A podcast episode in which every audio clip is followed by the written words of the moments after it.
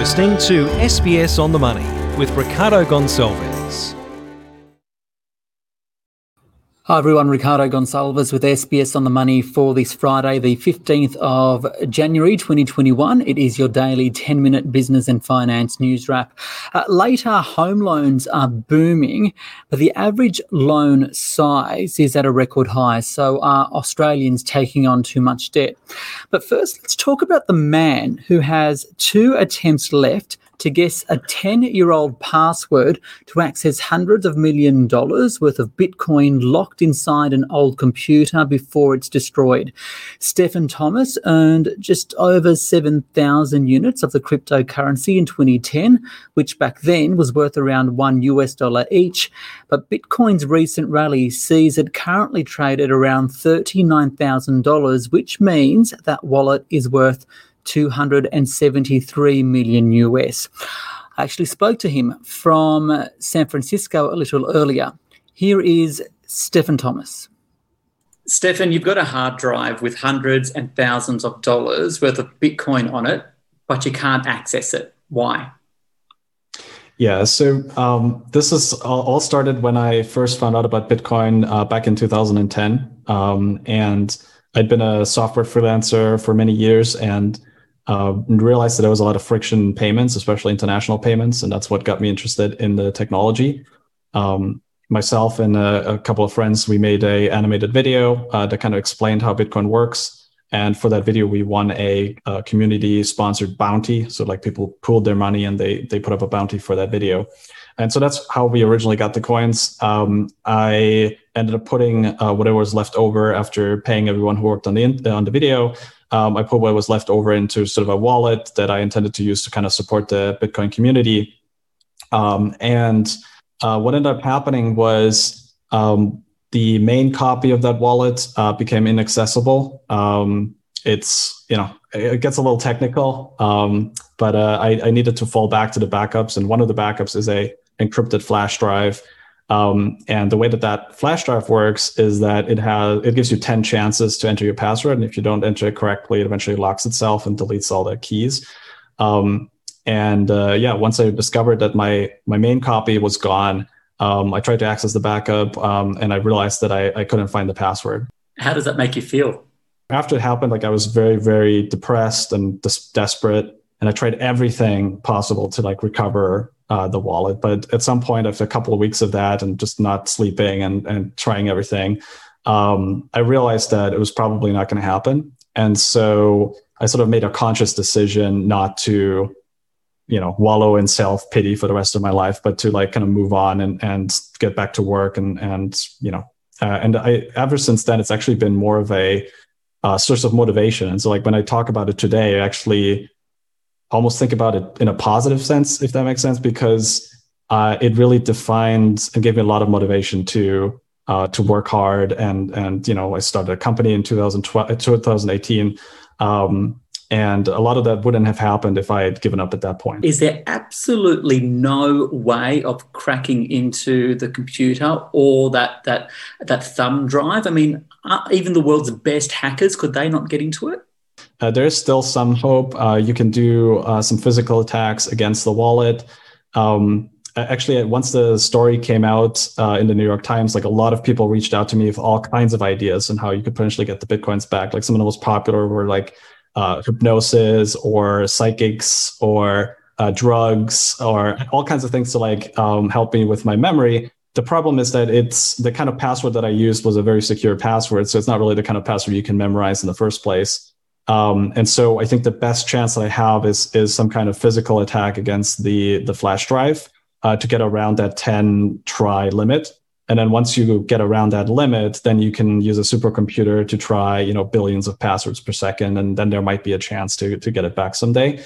Um, but it's a lot of work, and so I kind of I'd rather focus on my company right now rather than you know going on a big treasure hunt. But uh, maybe someday I'll I'll do that it's a lot of work, but it's worth more than two hundred million dollars worth of work.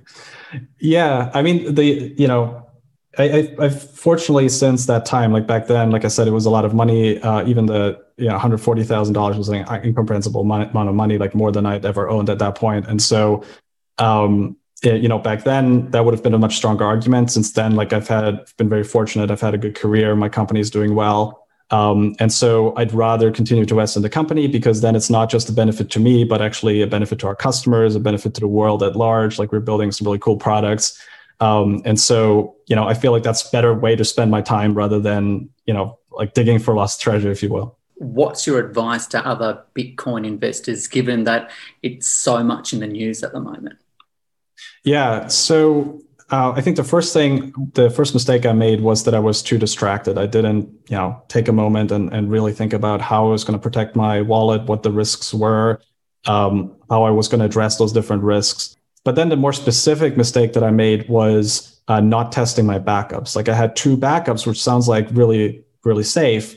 Um, but it turned out that they actually had both failed at different times, but I didn't know about the fact that they failed um, because I didn't test them. So like I'd long forgotten the password to the second backup, this flash drive, but I didn't know that I'd forgotten the password because I didn't try to access that flash drive until I lost the main copy of the wallet.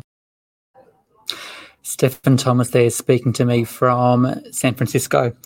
Let's go to the Australian share market now, which finished steady 6715 on the S&P ASX 200 that's despite afterpay surging 10% to a record high. It is now bigger in market cap than Telstra.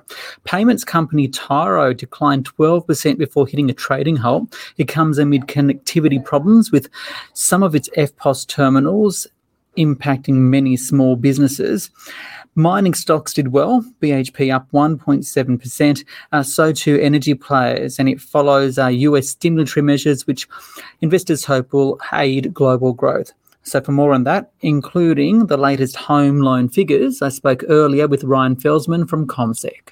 Ryan, shares are up today. Why? Well, what we've seen so far is the Australian share market, the ASX 200 benchmark, up by around 0.2% today. That would be the third consecutive day of gains if that does materialise through to the close. We've seen the likes of information technology companies up by 2%. Afterpay hit a record high today. It's now trading at around $129 a share and it's lifted another 7% today. And that's really on the back of news out of the United States yesterday. We saw fintech company Affirm list on the NASDAQ. It was up by a whopping 98%. And on the back of that, we've also seen certainly that broader sector lift. Also, at the same time, we've seen materials up by 0.7%. We've seen the likes of BHP and also Fortescue lift in the vicinity of 1 to 2% on the back of a rise in iron ore prices overnight by about 1.4%. And also, Pro Medicus continues to lift. Its share price is up about 5%, and that's on the back of that seven year deal that announced for $40 million a contract with Utah's biggest health provider. To what extent will US President elect Joe Biden's stimulus package impact the market? Well, what we've heard from President elect Joe Biden today is a $1.9 trillion package. And the focus of this package will really be on COVID economic relief. We've seen the US economy looking to be revived, certainly with the increase in infection rates over the course of the last few months.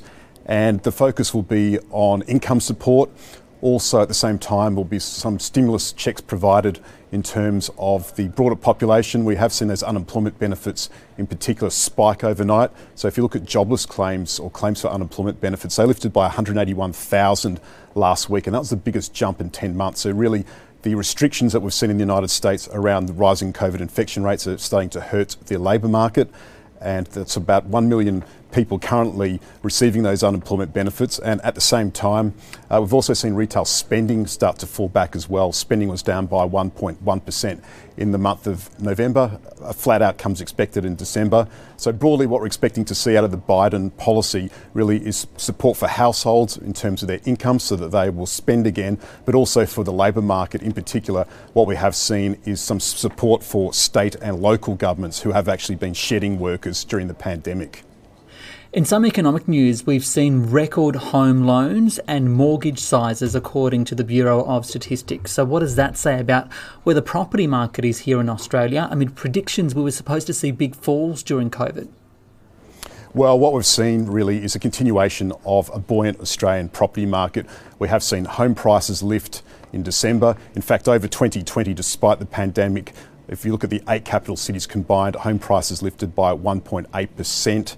And at the same time, we have seen new home sales at decade highs in November, and now it's complemented by record home loans. So if you look at the value of new loan commitments for housing, that actually rose by 5.6% in the month of November. And for owner occupiers, it also lifted by 5.5% to a record high of around $18 billion. And even investors are joining the party at the moment. We have seen investor home loan values increased by 6%, and that was also at around a two year high of 5.61 billion. So, broadly, the housing market is buoyant, being supported by record low mortgage rates, also government stimulus. We have seen, of course, the uh, home builder scheme and more broadly stamp duty concessions for first home buyers, providing a lot of support for the housing market and the demand for home loans with home prices lifting both regionally and also in cities is leading to that strengthening demand. Also, bear in mind, of course, though, with yields particularly around financial markets very low, residential housing is a, certainly a focus for investors at the moment. Are Aussies in too much debt? Well, certainly if you look at the home size in terms of the average numbers in November, so across the country, we saw the average home loan size in terms of the average number at 528,800 for Australia, at record high levels in New South Wales, Queensland, Western Australia, and Tasmania. So, one of the concerns, of course, going forward is as, as home prices lift again and with interest rates at record lows, Australians will run into affordability issues and therefore take on greater home loan sizes or certainly larger mortgages or more debt. And that's going to be a concern for policymakers into 2021. Ryan Felsman there from CommSec. That is SBS on the money for this Friday, the 15th of January 2021. You can follow me on Instagram and Twitter at Business Ricardo. This SBS on the Money podcast is provided for informational purposes only. Content on this podcast should not be understood as constituting advice or a recommendation. It is not personal advice and does not consider your personal circumstances or objectives.